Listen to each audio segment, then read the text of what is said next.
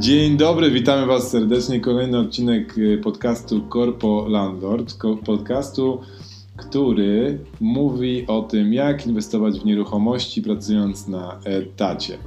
Ja nazywam się Paweł Kuryłowicz i dzisiaj wyjątkowo jest ze mną zamiast Darka Matczaka jego żona Ewa Matczak. Brawa! Cześć, witam wszystkich bardzo serdecznie.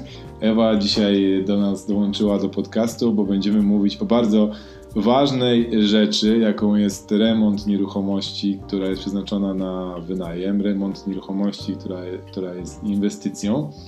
E, I ten wybór osoby dzisiejszego, gościa dzisiejszego podcastu jest nieprzypadkowy, bo Ewa zajmuje się większością remontów e, w inwestycjach Darka i Ewy, bo to nie Darek, jakby mogło się wydawać, zajmuje się remontami i ogarnianiem tego, tylko Ewa.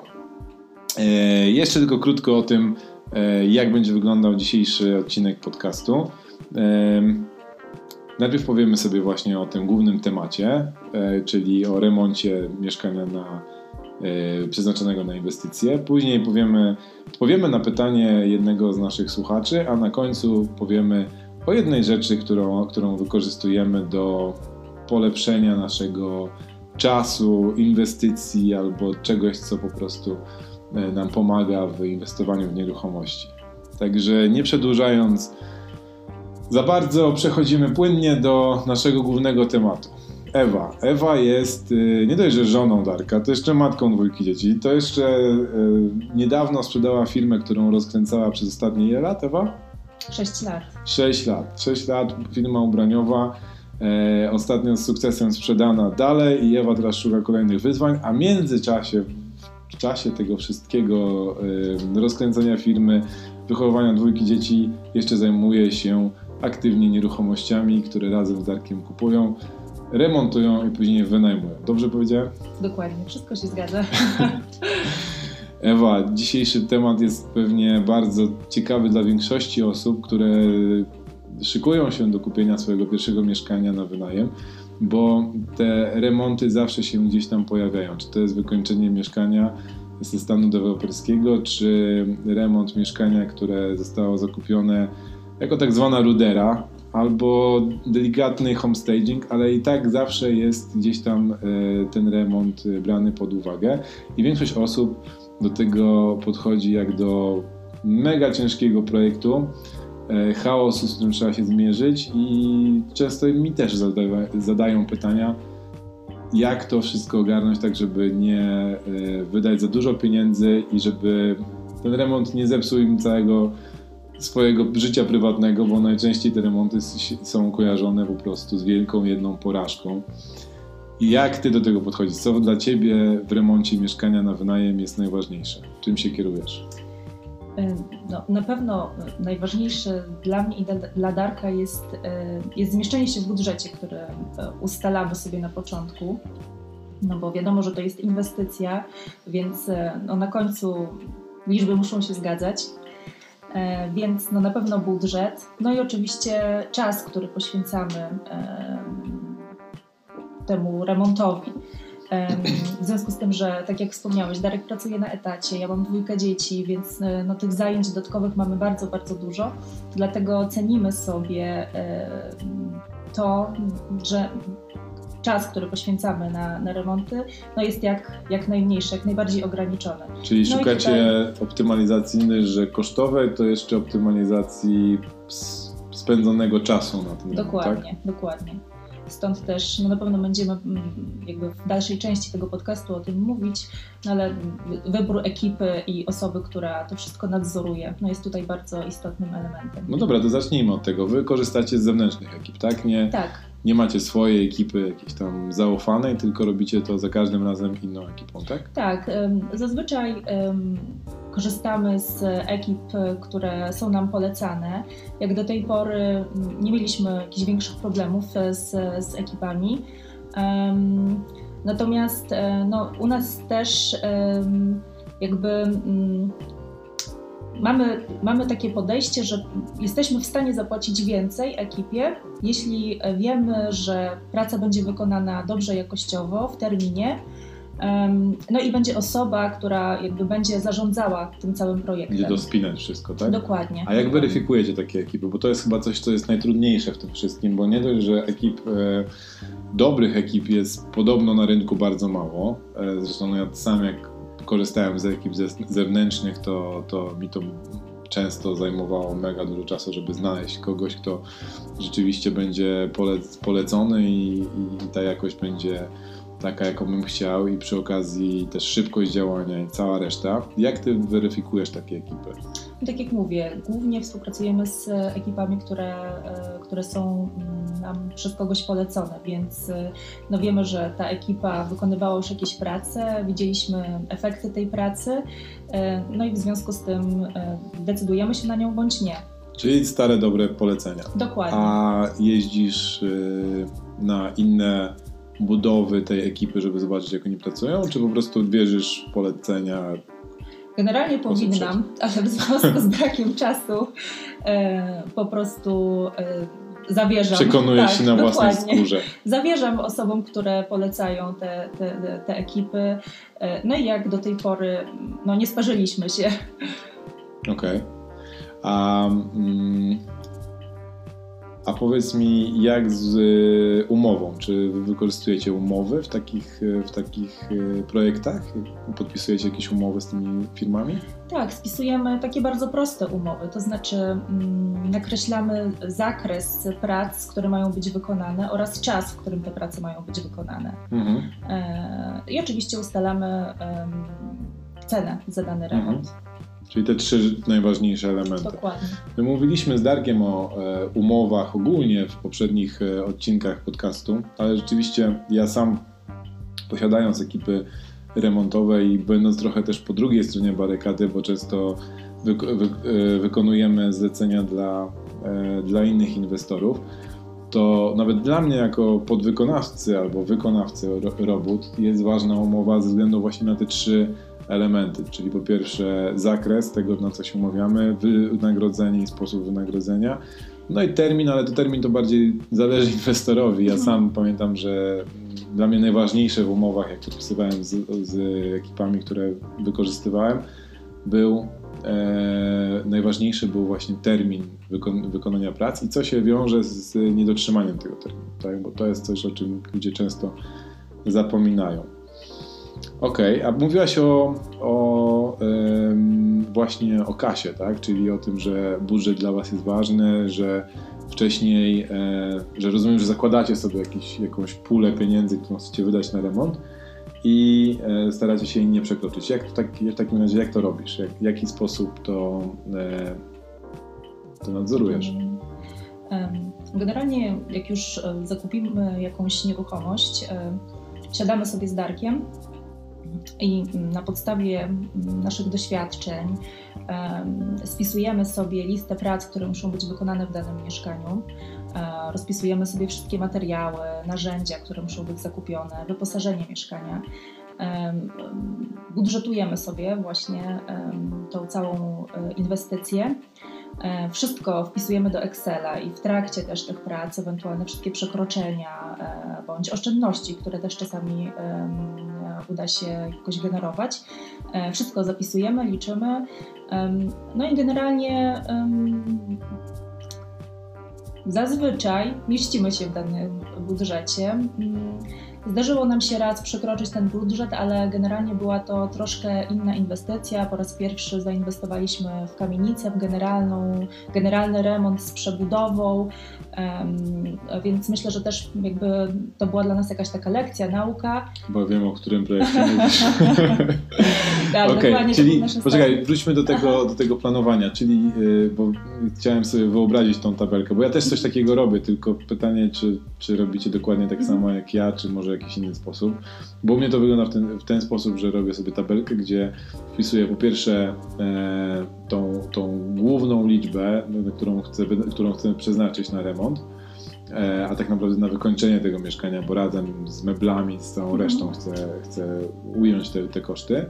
I później wypisuję sobie wszystkie rzeczy, które powinny być zrobione i przeznaczam część, odpowiednią część na każdą z tych rzeczy i patrzę, czy czy ten, ten budżet, jak odejmuje poszczególne rzeczy, czy wystarcza mi na wszystkie elementy.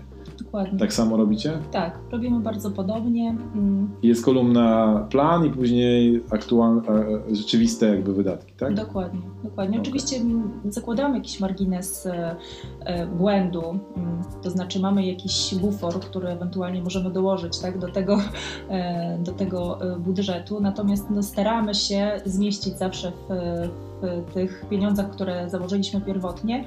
Mm, No i często jest tak, że tak jak mówię, gdzieś uda się przyoszczędzić, kupić coś taniej z coś wyprzedaży, z promocji. Wtedy tak, wtedy jakby mamy też e, tą zakładkę, że jeśli gdzieś będzie e, jakaś droższy, droższy element, droższa opcja, możemy sobie na to wtedy pozwolić. To jest y, niewiarygodne, jak wiele ludzi o tym zapomina, bo mm, na początku myśląc, że mamy załóżmy 50 tysięcy na remont mieszkania razem z wykończeniem, to ludziom się wydaje, że ok, mam tak dużo pieniędzy, że mogę na, na początku, jak wybiorę drogie e, podłogi, to przecież nic się nie wydarzy. Nie? A później się okazuje, że te drogie podłogi mają przełożenie na to, że na przykład nie mam za co kupić łóżka i materaca i jeszcze pościeli do te, na te łóżko, żeby, żeby rzeczywiście wynająć, no bo wynajęcie mieszkania możemy, to nie jest remont mieszkania dla siebie, że możemy się prze- przemęczyć z tym, że nie mamy lampy, tak? Jak w tym mieszkaniu nie będzie lampy, no to tak naprawdę ciężko jest później przekonać kogoś do tego, żeby wynajął akurat od nas mieszkanie, w momencie, kiedy ma na rynku już stuprocentowo wykończone mieszkania, często z homestagingiem, ładnym, ładnymi zdjęciami, elementami ozdobnymi itd., itd., a my wy- wy- wynajmujemy mu puste ściany i ewentualnie kuchnię, bo na więcej nie starczyło, tak? Więc taki, taki, taka tabelka jest bardzo ważna, bo pokazuje nam rzeczywiście te 50 tysięcy na co nam starczy, ile możemy przeznaczyć w danym miejscu. Jak na samym początku widzimy, że wychodzimy poza ten budżet, no to musimy się liczyć z tym, że albo musimy dołożyć do budżetu, albo musimy na czymś z czegoś zrezygnować, coś zoptymalizować. Masz Także- rację. Poza tym wydaje mi się, że mm, najtrudniejsze jest to pierwsze mieszkanie, które kupujemy pod inwestycję, czy generalnie remont, remontujemy. Czy to jest ten, e, nasze mieszkanie, czy właśnie mieszkanie pod wynajem. Em, Ponieważ no, później jednak już się ma troszeczkę tego doświadczenia e, i człowiek e, wie, jak jak, e, jakie koszty e, generują jakieś takie dodatki, o których na początku się w ogóle nie myśli. Ja pamiętam, e, jak remontowałam swoje pierwsze mieszkanie i bardzo wielu elementów nie wzięłam pod uwagę. Mm.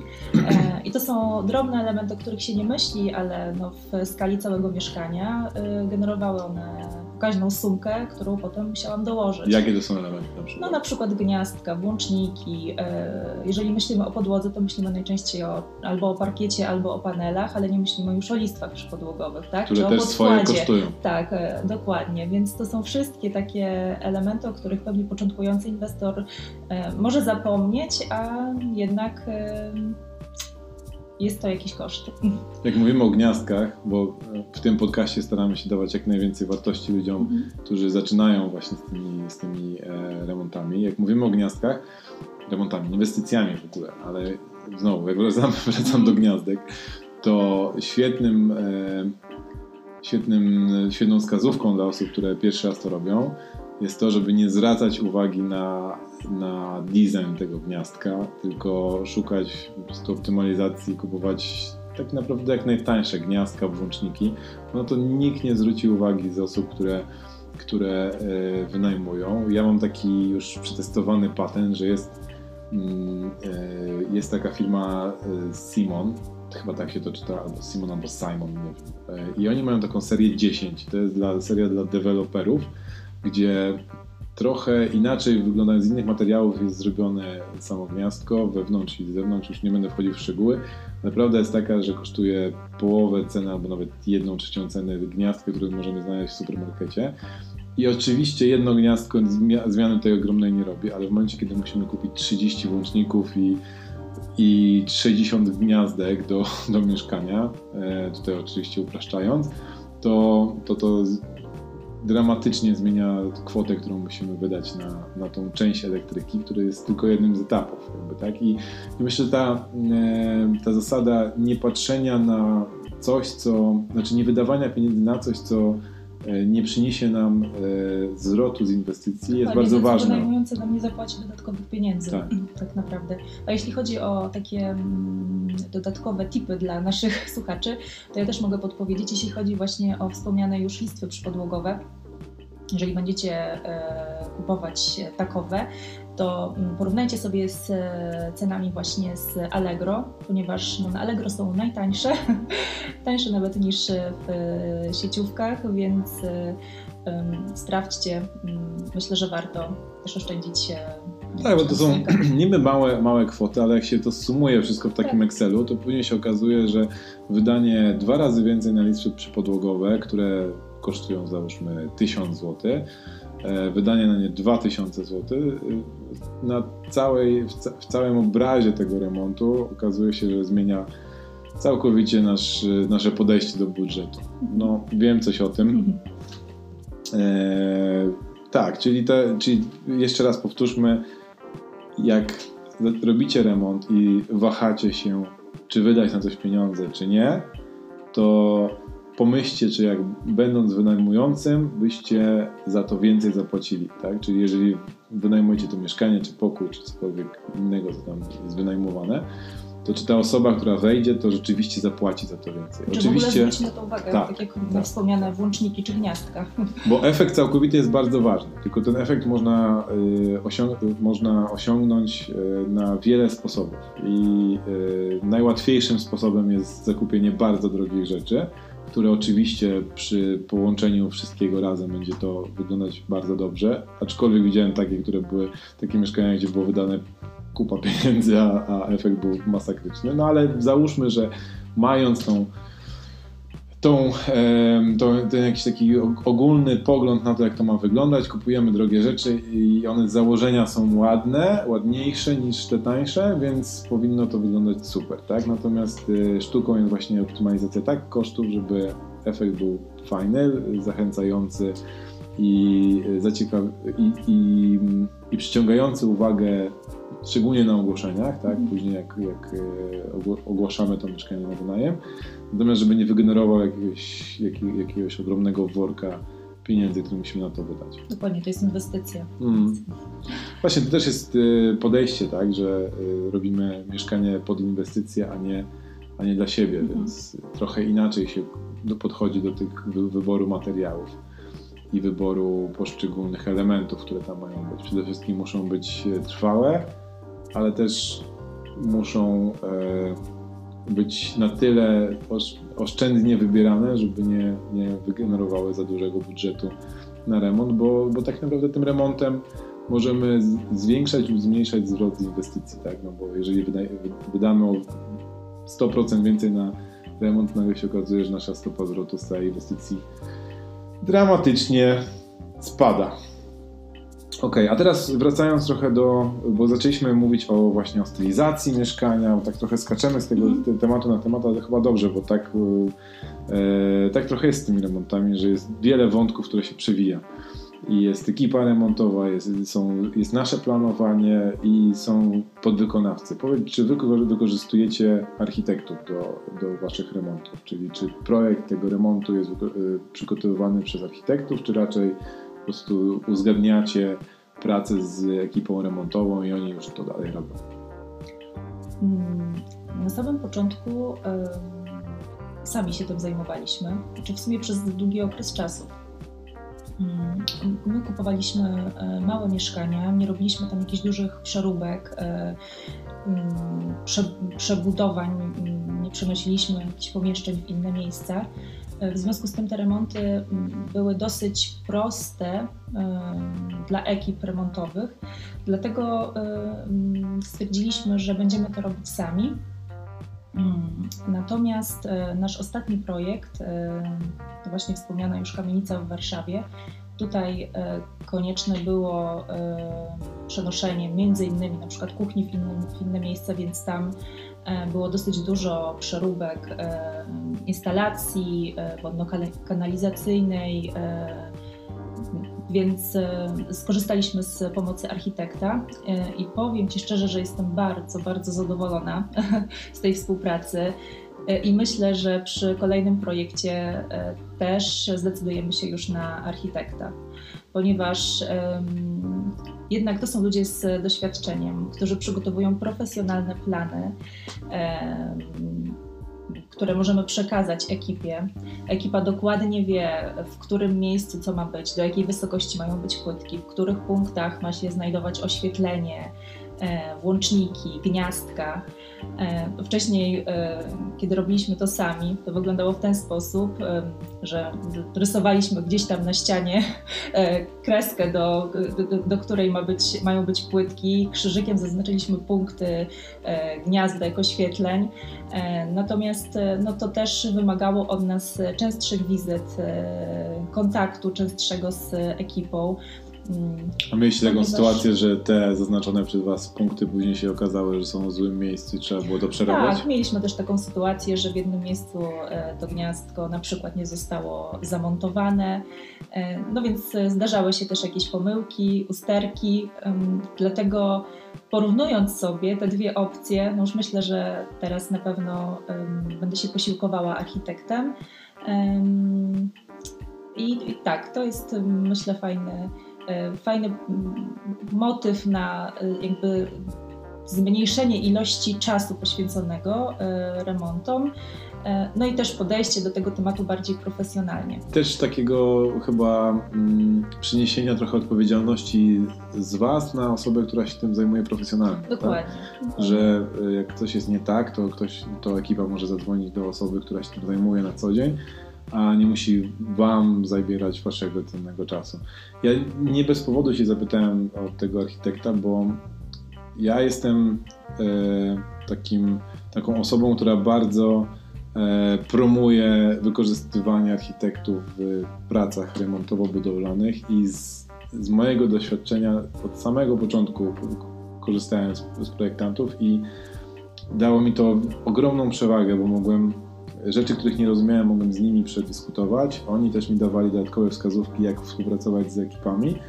A do tego e, dzięki temu, że miałem coś na papierze, to mi było łatwiej sobie wyobrazić, jak ten remont będzie miał wyglądać. I, i samo to, jak te projekty e, są podzielone na poszczególne etapy, tak, że mamy pokazane poszczególne etapy budowy, czyli na początku mamy wyburzenia, czy jakieś zmiany, które muszą być na początku zrobione, później są postawienia jakichś nowych ścian.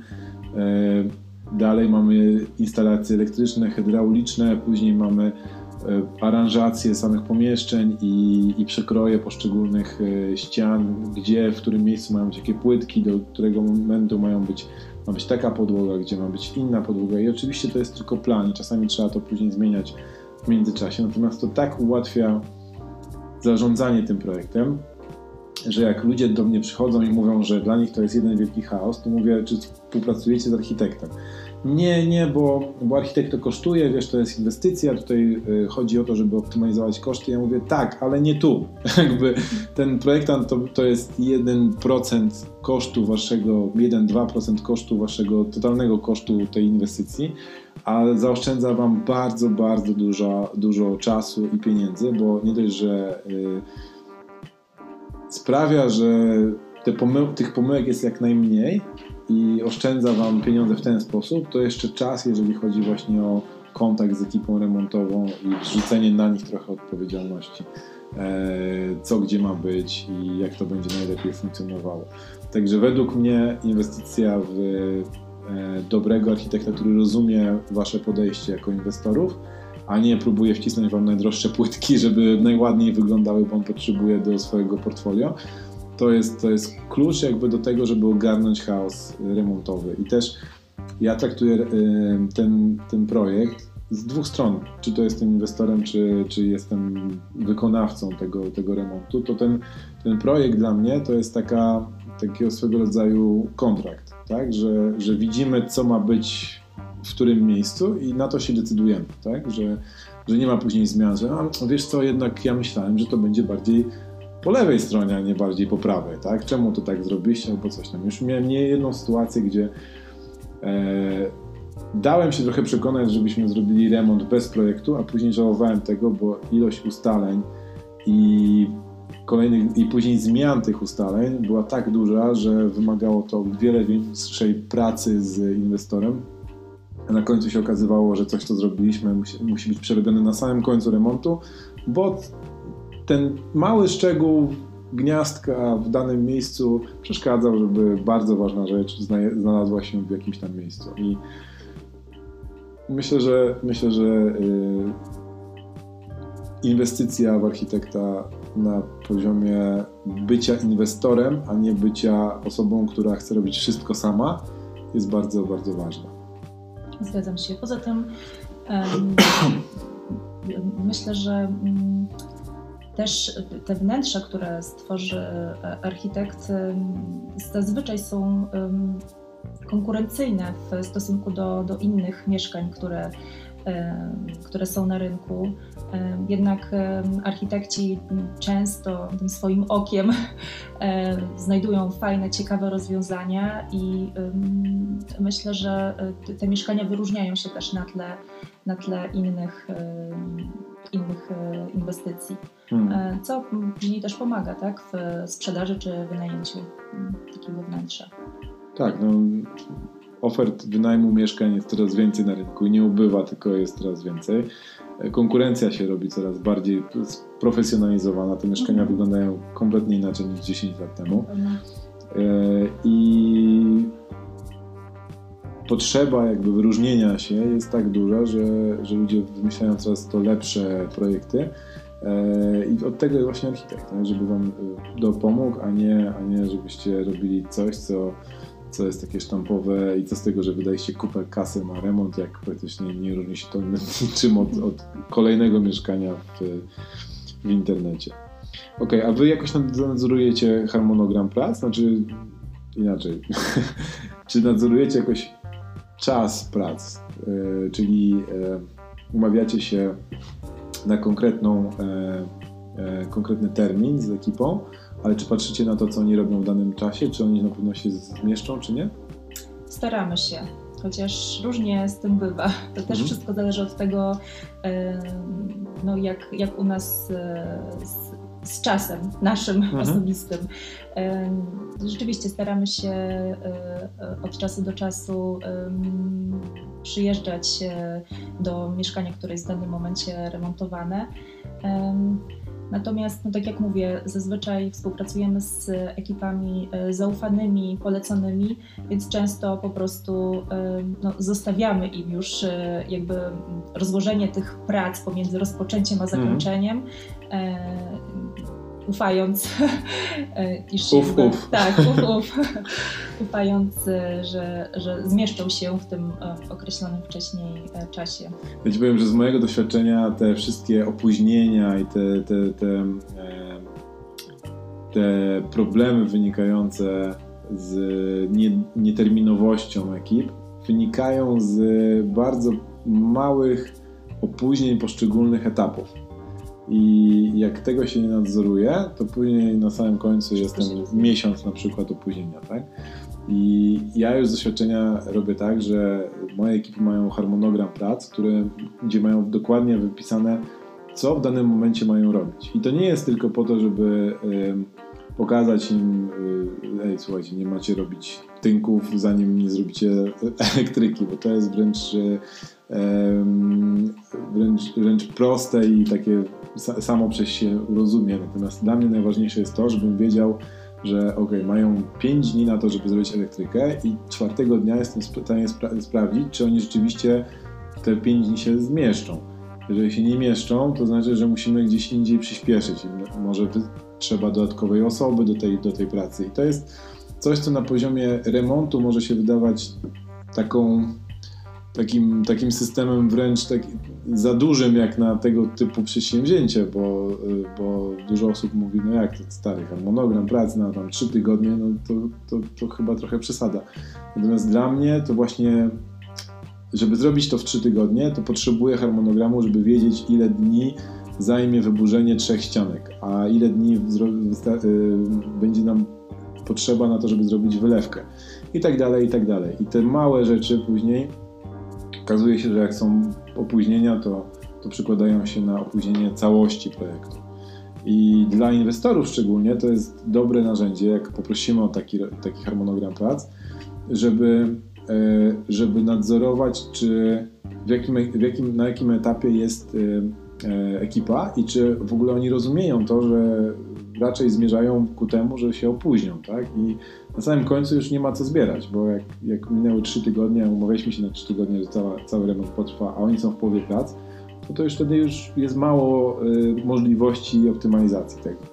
Ale w momencie, kiedy widzimy, że po tygodniu mają opóźnienie z, z rzeczami, które mieli zrobić na samym początku, no to możemy z nimi porozmawiać, czy oni w ogóle rozumieją to i jak, jak, jak, jaki mają pomysł na to, żeby to naprawić, tak? Bo jeżeli nie mają żadnego pomysłu, to znaczy, że kompletnie nie są przygotowani na tego rodzaju sytuacje. I oczywiście niektóre rzeczy się nie da przeskoczyć, tak? Są, są sytuacje, szczególnie w remontach, w kamienicach, gdzie wychodzą rzeczy, których, których nigdy nie, nie śniliśmy sobie, że nagle trzeba przebudować połowę instalacji, o której myśleliśmy, że jakoś tam jesteśmy w stanie zachować. E, natomiast niektóre rzeczy no, po prostu wymagają zatrudnienia większej ilości e, osób, które pomogą w czymś tam, tak? nawet wyniesieniem gruzu, czy, czy tynkowaniem, czy innymi rzeczami. Okej, okay, a e, wiesz w ogóle jakie są etapy remontu? Czy nigdy to nie wchodziłaś? Bo mówimy tak po poszczególnych etapach, a dla mnie, dla mnie to jest ciekawe, jak ludzie w ogóle postrzegają remont, bo często patrzą na to właśnie że remont to jest taki jeden wielki projekt, jedna wielka sytuacja, która się wydarza w ciągu iluś tam tygodni, ale Ciekaw jestem, czy ludzie w ogóle wiedzą, jakie są poszczególne etapy. Ty, ty kojarzysz, jakie są etapy remontu? Generalnie kojarzę, y, natomiast nigdy aż tak bardzo nie zagłębiałam się w ten temat, ponieważ no, oprócz tego, że mm, przeprowadzamy remont w mieszkaniach, no to mamy też wiele innych y, obowiązków związanych z tymi inwestycji, inwestyc inwestycjami, więc wychodzę z tego założenia, że no, jeśli biorę ekipę remontową, to, to nie są od tego, żeby to wiedzieć. są od tego, żeby, żeby jakby tym się zająć. No i to zostawiam im tak naprawdę naprawdę.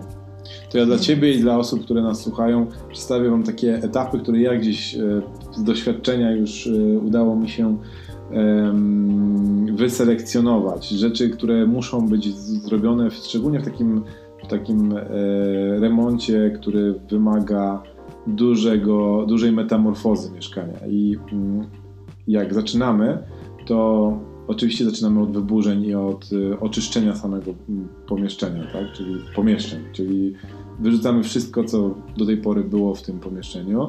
Później e, robimy wszystkie wyburzenia, które, które e, ścian, które nam już nie są potrzebne. Oczywiście z, właśnie współpracy z architektem, żeby wiedzieć, co możemy wyburzyć, bo czasami jest tak, że myślimy, że coś jesteśmy w stanie wyburzyć, a się okazuje, że to jest ściana konstrukcyjna, ściana wspierająca konstrukcję i no nie możemy jej ruszyć i, i często, często ludziom się wydaje, że coś jest po prostu do przestawienia, a się okazuje, że niestety tak nie jest łatwo. Dalej mamy coś, co ja nazywam zmiany budowlane, czyli budujemy ściany, które będziemy potrzebować do wsparcia e, nowych, nowej aranżacji. I często w tych zmianach budowlanych też jest e, zmiana e, podłogi, tak? czyli posadzki coś, co ludzie często nazywają wylewkami. Chodzi o to, że czasami w starych budowni starym budownictwie szczególnie e, podłogi nie są e, betonowe, coś co większość osób może kojarzyć z, z takiego stanu deweloperskiego, tylko stropy mogą być na przykład drewniane albo mogą mieć no tak, no najczęściej są drewniane i, i w momencie, kiedy planujemy sobie zrobić, załóżmy kafle w kuchni, to musimy tą, tą e, powierzchnię jakoś przygotować. I to, to jest ten moment, kiedy zmieniamy posadzkę, e, podłogę na, na inny rodzaj materiału. Dalej mamy instalację, instalację elektrycznej i hydraulicznej. To jest ten najważniejszy moim zdaniem etap, gdzie już planujemy to, w którym miejscu będzie gniazdko i jak to gniazdko będzie wpływało na całą resztę, bo jeżeli zrobimy gniazdko w miejscu, gdzie ma być później coś zamontowane, no to mamy delikatny problem. I to nie są tylko i wyłącznie gniazdka, ale też połączenie gniazdek z tablicą rozdzielczą czy włączników i to, w którym miejscu idą przewody, bo przewody też nie mogą iść w dowolnym miejscu e, w mieszkaniu, bo czasami jest tak, że mamy znowu ścianę konstrukcyjną, ścianę żelbetową, e, ścianę z drewna, ścianę z karton gipsu i ważne jest to, w jakim miejscu idą te przewody, żebyśmy później na kolejnym etapie mogli montować na przykład coś do ściany, e, co planowaliśmy, no, dajmy na to e, szafki kuchenne, tak? Taka prosta rzecz, trzeba przywiercić do, do ściany. W momencie, kiedy te przewody idą w miejscu, gdzie mamy monta, zamontować później e, szafki, no to mamy jeden wielki problem. Także to są, to są rzeczy, które, z którymi musimy się zmierzyć i oczywiście najczęściej się mierzy z tym ekipa remontowa. E, jeżeli korzystamy z architekta, to architekt też ma tutaj wielkie, e, e, wielki wkład. Natomiast problem polega na tym, że często ekipa remontowa ma trochę gdzieś to, w którym miejscu będą szafki kuchenne, bo oni szafek kuchennych nie wykonują, tylko wykonuje stolarz. I jeżeli my nie sprawdzimy, czy ekipa w ogóle myślała o tym, że w tym miejscu będą te, te szafki, no to później my będziemy mieli problem. Kolejnym takim etapem jest e, tynkowanie, gipsowanie, gładzenie ścian, czyli ogólnie przystosowanie te, po tych wszystkich instalacjach musimy dostosować ściany do, do takiego y, momentu, w którym możemy te ściany pomalować, czy nałożyć kafelki, czy cokolwiek innego. E, właśnie, później mamy podłogi i kafle, czyli nakładamy już materiały wykończeniowe następnie malowanie i na samym końcu biały montaż, czyli coś, co e, tak jest e, montażem wszystkich elementów, czy to sanitarnych, czy lamp, czy czegokolwiek, co jest przymocowane do ściany. Tak? Czyli to jest taki koniec jakby prac remontowo-budowlanych, dalej wchodzi w stolarz i on montuje swoje rzeczy, później mamy tylko meble i możemy wynajmować. Proste, logiczne i przyjemne jeżeli wiemy, jak się do tego zabrać. I dlaczego mówię o tych etapach? Bo jeżeli podzielimy sobie ten remont na takie etapy, to tworzy nam się taki schemat krok po kroku, co musimy zrobić, żeby dojść z punktu A do B. Czyli jak wchodzimy do mieszkania, które jest kompletną ruderą, e, mówiąc kolokwialnie, i chcemy z niego zrobić produkt, który będziemy mogli wynajmować, to to ciężko czasami jest nam sobie wyobrazić, jak to ma się zadziać. I błądzimy, zaczynamy myśleć o etapie końcowym, myślimy o tym, jakie meble tam stawić, a jeszcze nawet nie mamy podstawowych rzeczy, czyli na przykład wyburzenia ścian. I moim zdaniem najłatwiej taki remont przeprowadzić e, podchodząc krok po kroku. Nawet jeżeli mamy architekta, nawet jeżeli mamy sprawną ekipę remontową, to żebyśmy my w swojej głowie nam było łatwiej poukładać przepraszam, poukładać sobie tą, tą, całą, e, ten całą, tą całą zabawę z remontem, to iść tak właśnie krok po kroku, trochę tak jak składamy klocki Lego, że mamy instrukcję obsługi, instrukcję złożenia klocków Lego, to jest nasz projekt architektoniczny. Nie musimy myśleć o tym, jak będzie wyglądał ten samochodzik na samym końcu, tylko wystarczy, że będziemy patrzeć na pierwszy etap, czyli jak ma wyglądać podwozie, z czego jest zrobione i idziemy później do kolejnego kroku. Podoba Ci się moje porównanie? Bardzo. remontu do klocków Lego. Na moim etapie życiowym, czyli dzieci, jak najbardziej. Właśnie starałem się o taki przykład, co wiesz, będę mógł nawiązać do, do dwójki dzieci. Jestem w swoim żywiole. No, powiem Ci, że ja jestem w szoku, bo y, w momencie, kiedy ja się zajmuję tylko i wyłącznie tym i widzę, widzę jak dużo czasu mi to zajmuje, e, to wyobrażenie sobie jeszcze zajmowanie się dwójką dzieci i, i prowadzenie innego biznesu, to szapoba, po prostu czapki z głów. Dobrze, a powiedz mi jeszcze, e, mówiłaś o jednym kontakcie, to, to jest coś, co wyłapałem z tego, jak mówiłaś o ekipie. E, Rozumiem, że chodzi o jeden kontakt, czyli o jedną osobę, z którą rozmawiasz, tak? E, w danym momencie, czy w całości remontu?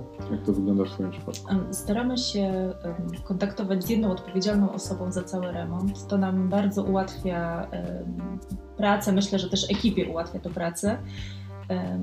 I to jest bardzo wygodne, ponieważ e, jedna osoba jest odpowiedzialna za, za cały zakres prac. Jeśli mamy jakieś uwagi albo dana osoba ma jakieś pytania, to tylko z nią się kontaktujemy. Mm, I no myślę, że dla takich osób właśnie jak my, które i pracują, i mają mnóstwo obowiązków, takie rozwiązanie jest naprawdę na wagę złota. No tak, no, chodzi o to, żeby być inwestorem i płacić za to, że ktoś wykona tą pracę i mieć osobę, z którą macie kontakt i możecie im mówić, co, co byście chcieli, żeby było zrobione, a nie samemu biegać i do, doglądać każdej poszczególnej rzeczy, a już chyba najgorszą rzeczą, jaką, jaka jest i z, z czym ja się spotkałem na samym początku, to jest y, bycie dostawcą materiałów dla, tego, dla tej ekipy, tak? Czyli Panie Pawle, y, zabrakło, zabrakło nam jednego worku kleju, to mógłby pan przywieźć i wtedy wiesz, ty wrzucasz wszystko inne, co sobie zaplanowałeś w danym momencie i biegniesz do marketu budowlanego, żeby dokupić jeden worek y, kleju i to po prostu rozwala twój dzień. Kosztuje ci o wiele więcej niż sobie y, jesteś w stanie wyobrazić, bo to nie chodzi o te 20 zł za worek, czy tam 40 zł za worek kleju, tylko chodzi o Twój czas poświęcony i to, co innego mogłabyś robić w danym momencie i rozwalenie po prostu Twojego całego harmonogramu. Dokładnie, czasami po prostu nie jest to fizycznie możliwe, tak? Żeby wyrwać się i pojechać do tego stepu po ten A worek. czasami nawet nie wiesz, jaki worek to ma być, tak? No to są takie rzeczy, które moim zdaniem będąc inwestorem, y, szczególnie zarabiając gdzie indziej, tutaj mówimy o pracy na etacie, pracy posiadając własną firmę, która ci daje jakiś inny dochód, to skupmy się na tym, żeby zarabiać w tym innym miejscu, a tutaj tylko inwestować, a nie yy, i takich szukać rozwiązań, żeby to, nam, to nas jakoś wspierało, a nie tylko i wyłącznie bieganie i załatwianie wszystkiego dookoła, bo my to zrobimy najlepiej, albo nie ma inny, nikt inny nam tego zrobić, bo zaoszczędziliśmy trochę kasy na samej ekipie. Dokładnie, to jest to, co mówiłam wcześniej. My jesteśmy w stanie zapłacić za to, za tą usługę właśnie. I, I, rzeczywiście takie ekipy zazwyczaj kosztują więcej, są droższe, mm, no ale my korzystamy z tych rozwiązań ze względu na brak czasu, no i na profesjonalizm tych ekip. A jak właśnie z rozliczaniem takiej ekipy? Jak się rozliczacie? E, na koniec remontu, na początku zaliczki, bo często jest tak, że ekipy chcą zaliczkę na pracę, zaliczkę na materiał e, i później się okazuje, że e, jesteś w połowie remontu, a praktycznie już 3 czwarte zapłaciłaś tego, co, co, co miałeś zapłacić. Jak to wygląda w Twoim przypadku, jeżeli chodzi o Twoje doświadczenie? Oczywiście zaliczki wypłacamy, szczególnie na materiały, natomiast no, jakby tą żelazną zasadą jest to, żeby nie zapłacić całości przed ukończeniem pracy. To znaczy zostawiamy sobie jakąś tam daną kwotę, e, którą płacimy mm, po odbiorze i e, akceptacji. E, tak, żeby pracy. ekipa miała motywację do skończenia. Żeby ewentualne tak poprawki wykonać.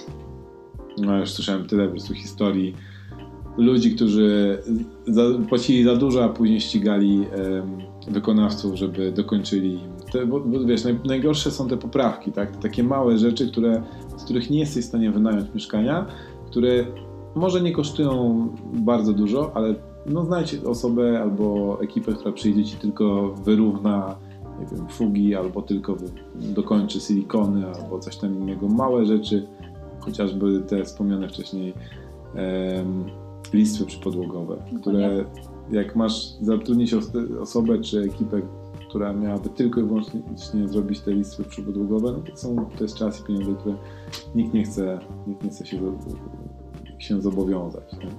tak, bardzo często jeśli popełnimy taki błąd, czyli zapłacimy całość wcześniej, przed odbiorem prac, to musimy też e, pamiętać, że te ekipy mają kolejne prace gdzieś tam w swoim harmonogramie i potem ciężko też im fizycznie wyrwać się z kolejnego projektu i przyjechać do nas właśnie, żeby poprawić coś, zrobić jakieś, przykręcić gniazdko bądź zamontować listwę i tak jak mówisz, bardzo ciężko zmotywować ich. Tak. A później te dwa tygodnie, się... które musisz czekać na to, żeby przykręcić ci gniazdko albo zrobić jedną listwę, ciebie kosztuje o wiele więcej, bo dawno mogłabyś mieć wynajęte Tak, tak, a my jesteśmy wstrzymani. Dobiegamy, dochodzimy do końca tego naszego głównego tematu. Czy jest jeszcze coś, co, o co ja nie zapytałem, a co chciałabyś się podzielić z naszymi słuchaczami, jako osoba, która robi to trochę e, z nie zajmuję się tym zawodowo, natomiast y, nadzoruję to y, robiąc inne rzeczy w międzyczasie. Co chciałabym dodać?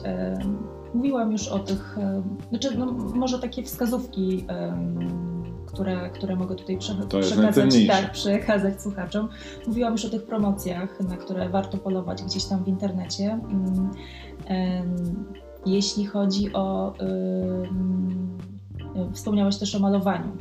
Też e, pomyślałam sobie, że warto e, może przekazać e, nasz pomysł na E, na kolory i, e, i jakby mm, organizację wnętrza, no my staramy się e, robić jasne mieszkania, malować ściany na biało, ponieważ od, tam, od czasu do czasu, czyli tam myślę, że po 3-5 latach odświeżamy dane mieszkanie, więc jeśli decydujemy się na kolory, to no musimy pamiętać, że później odświeżenie takiego mieszkania jest droższe, bardziej pracochłonne, więc my stawiamy na jasne kolory, które, które też sprawiają, że mieszkanie jest większe, przestronne, czystsze, no więc tutaj mm, biały kolor, jasne, jasne wnętrze.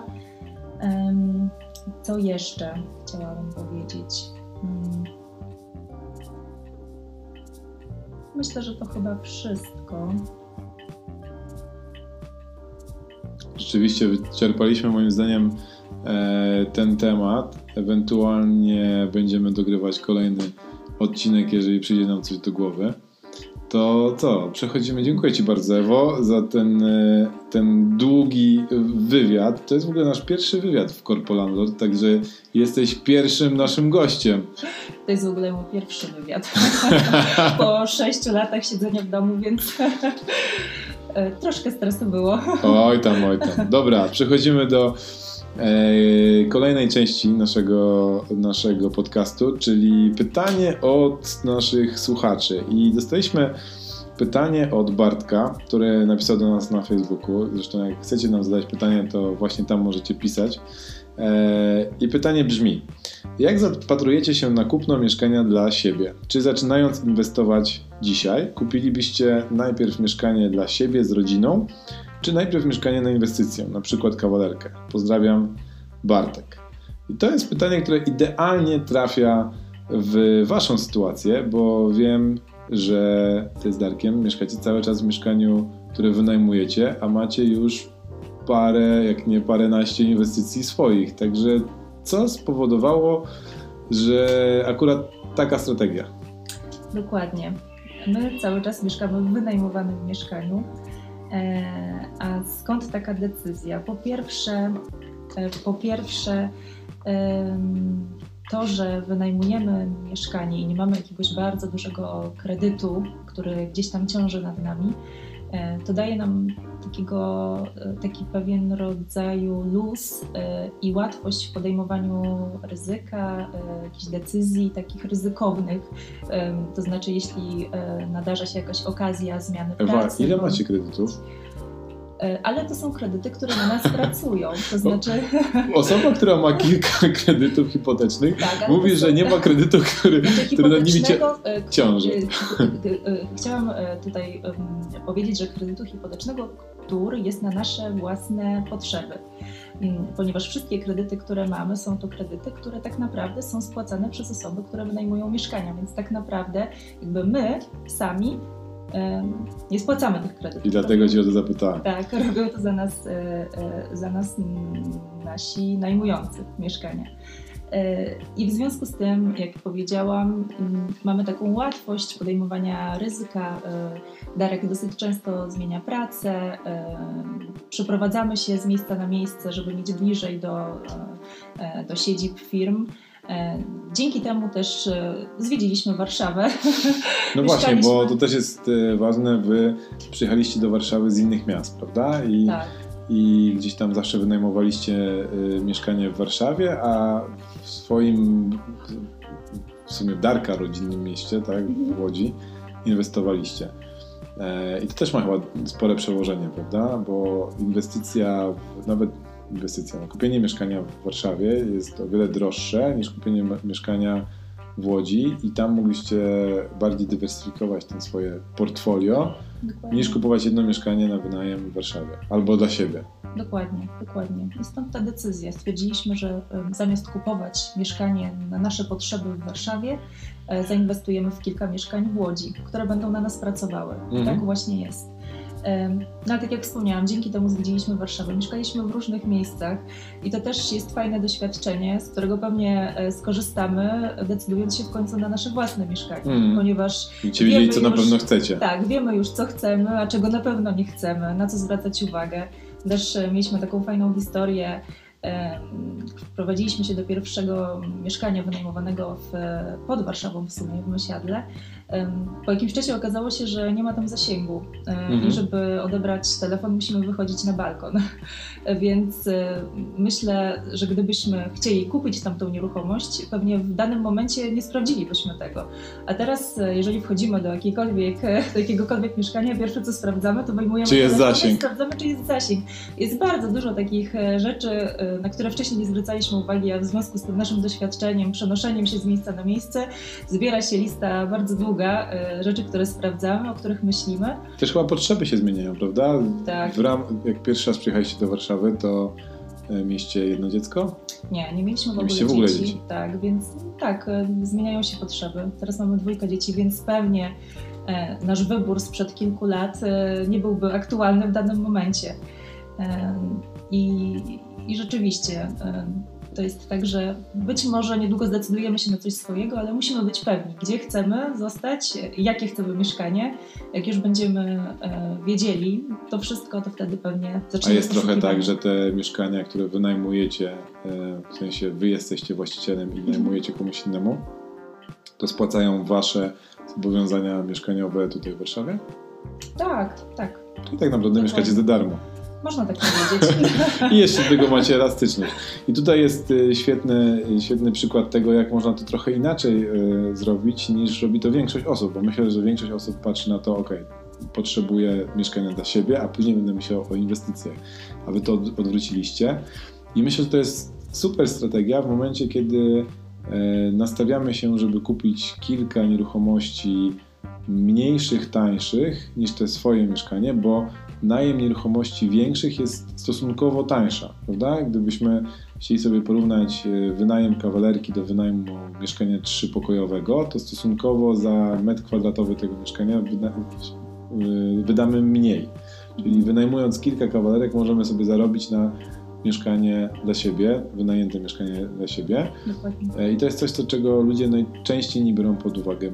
Druga, druga taka strategia, którą można wziąć pod uwagę, to jest kupienie czegoś dużego i wydzielenie miejsca, w którym my będziemy mieszkać i, wydzielenie miejsca, którego będziemy, które będziemy wynajmować. Ewentualnie w przyszłości połączenie tego w jeden, jeden większe mieszkanie, a do tego czasu mamy coś, co wspiera nas w spłacie chociażby e, kredytu hipotecznego.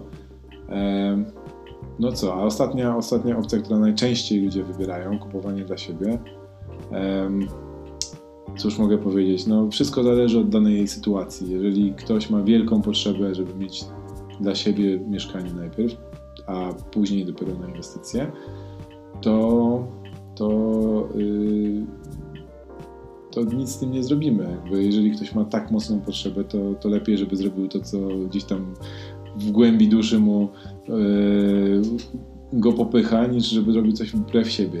Ja z mojego doświadczenia, pierwsze mieszkanie, które kupiłem, to było mieszkanie inwestycyjne, a później dopiero myślałem o tym, żeby kupić mieszkanie dla siebie, także zrobiłem podobnie jak wy, ale bardzo szybko przyszedłem na swoje mieszkanie, ale też kupiłem je pod kątem inwestycyjnym, to znaczy ja wiedziałem, że to mieszkanie, które kupiłem zwiększy swoją wartość dramatycznie do, do góry, więc yy, E, wymyśliłem, że ok, będę w nim mieszkał, ale z punktu widzenia inwestycyjnego to też ma, też ma swoje, swoje przełożenie i nigdy nie myślałem o tym, że będę w tym mieszkaniu mieszkał 30 lat na tyle, ile wziąłem kredyt hipoteczny, tylko patrzę na to krótkoterminowo i wiem, że w przyszłości będę mógł sprzedać i będzie mi stać na coś większego.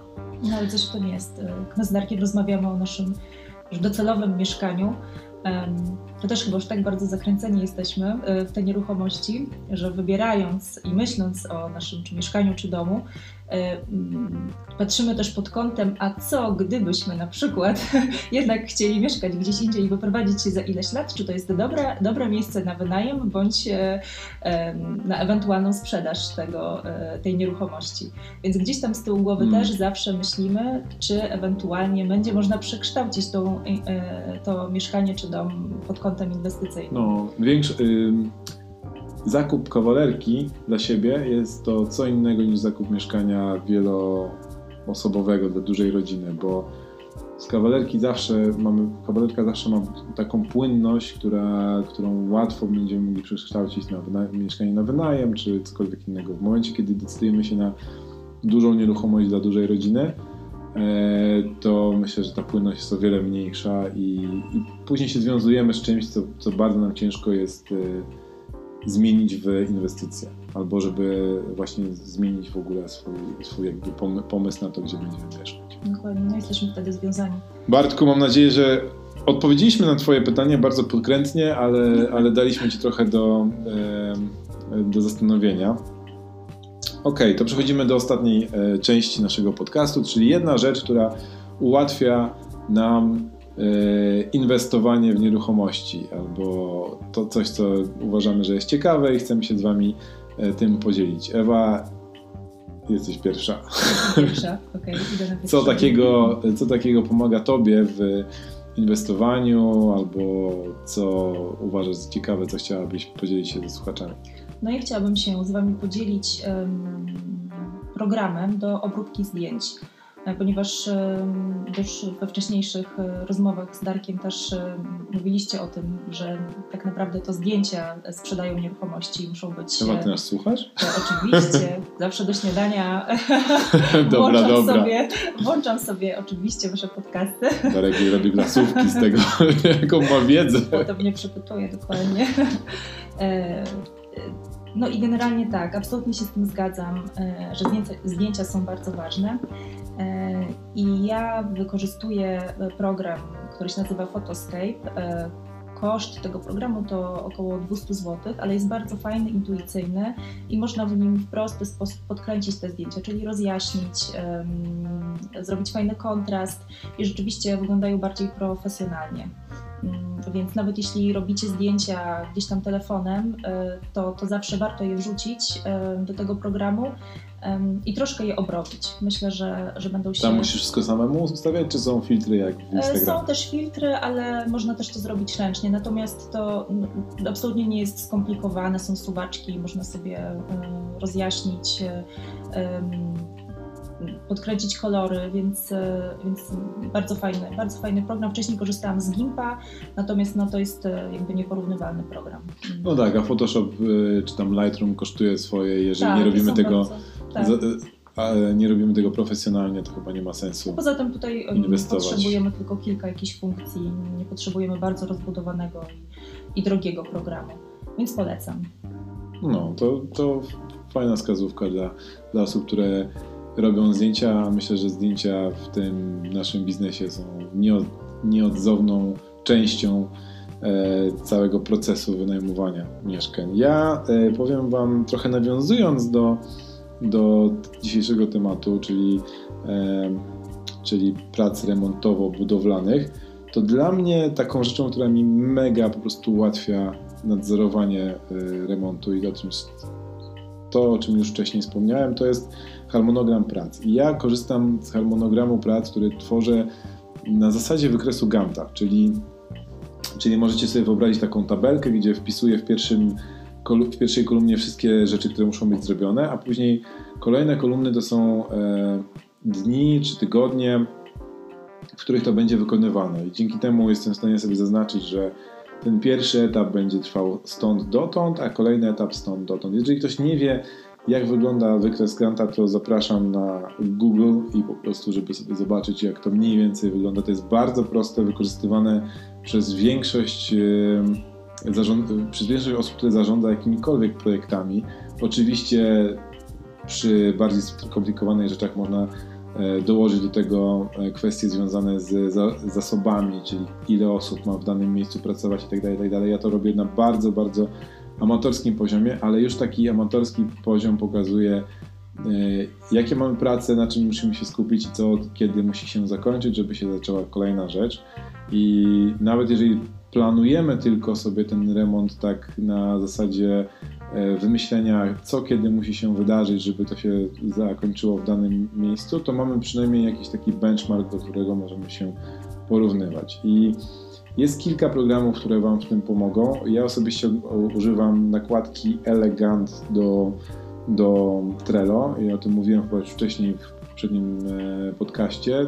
Link oczywiście do programu, który wykorzystuje Ewa i który, który ja wykorzystuję, będzie w, w notatkach do podcastu. Natomiast e, wiem, że jeszcze jest kilka innych programów. Nieważne jakiego programu, z jakiego programu korzystacie. Wiem, że Excel ma taką budowaną funkcjonalność i daje Wam możliwość zrobienia wykresu Ganta. Wystarczy wejść w szablony i wpisać, w, wpisać wykres Ganta. Gant pisane przez 2T, Ganty, ty, 2T i, i na pewno sobie poradzicie. Chodzi tylko o to, żeby właśnie rozpisać te poszczególne e, czynności, które muszą się zostać wykonane i wpisać poszczególne dni, kiedy to ma być zrobione i tak naprawdę to tyle.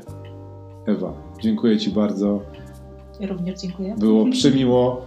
Dzięki, że y, stworzyłaś taką bardzo miłą i sympatyczną atmosferę u siebie w domu. Mamy ciasto, które za chwilę zjemy. E, I, I fajnie było, że mogliśmy sobie na spokojnie porozmawiać i nie było Darka koło nas i nie musiał dawać swoich głupich komentarzy. Myślę, że w ogóle zamienimy ten, tą formułę i to ty będziesz drugą prowadzącą, a nie Darek, który non stop mi docina i mówi o tym, jak jestem brzydki łysy. Ja również dziękuję, było bardzo miło. Mm, szczególnie tak jak wspomniałam, po sześciu latach e, przebywania w domu z dziećmi, porozmawiać z kimś dorosłym na Mam nadzieję, że będziemy mieli jeszcze nie jedną okazję porozmawiać na poważne tematy, szczególnie jeżeli chodzi o inwestowanie w nieruchomości. Dziękuję Wam serdecznie i do usłyszenia za dwa tygodnie.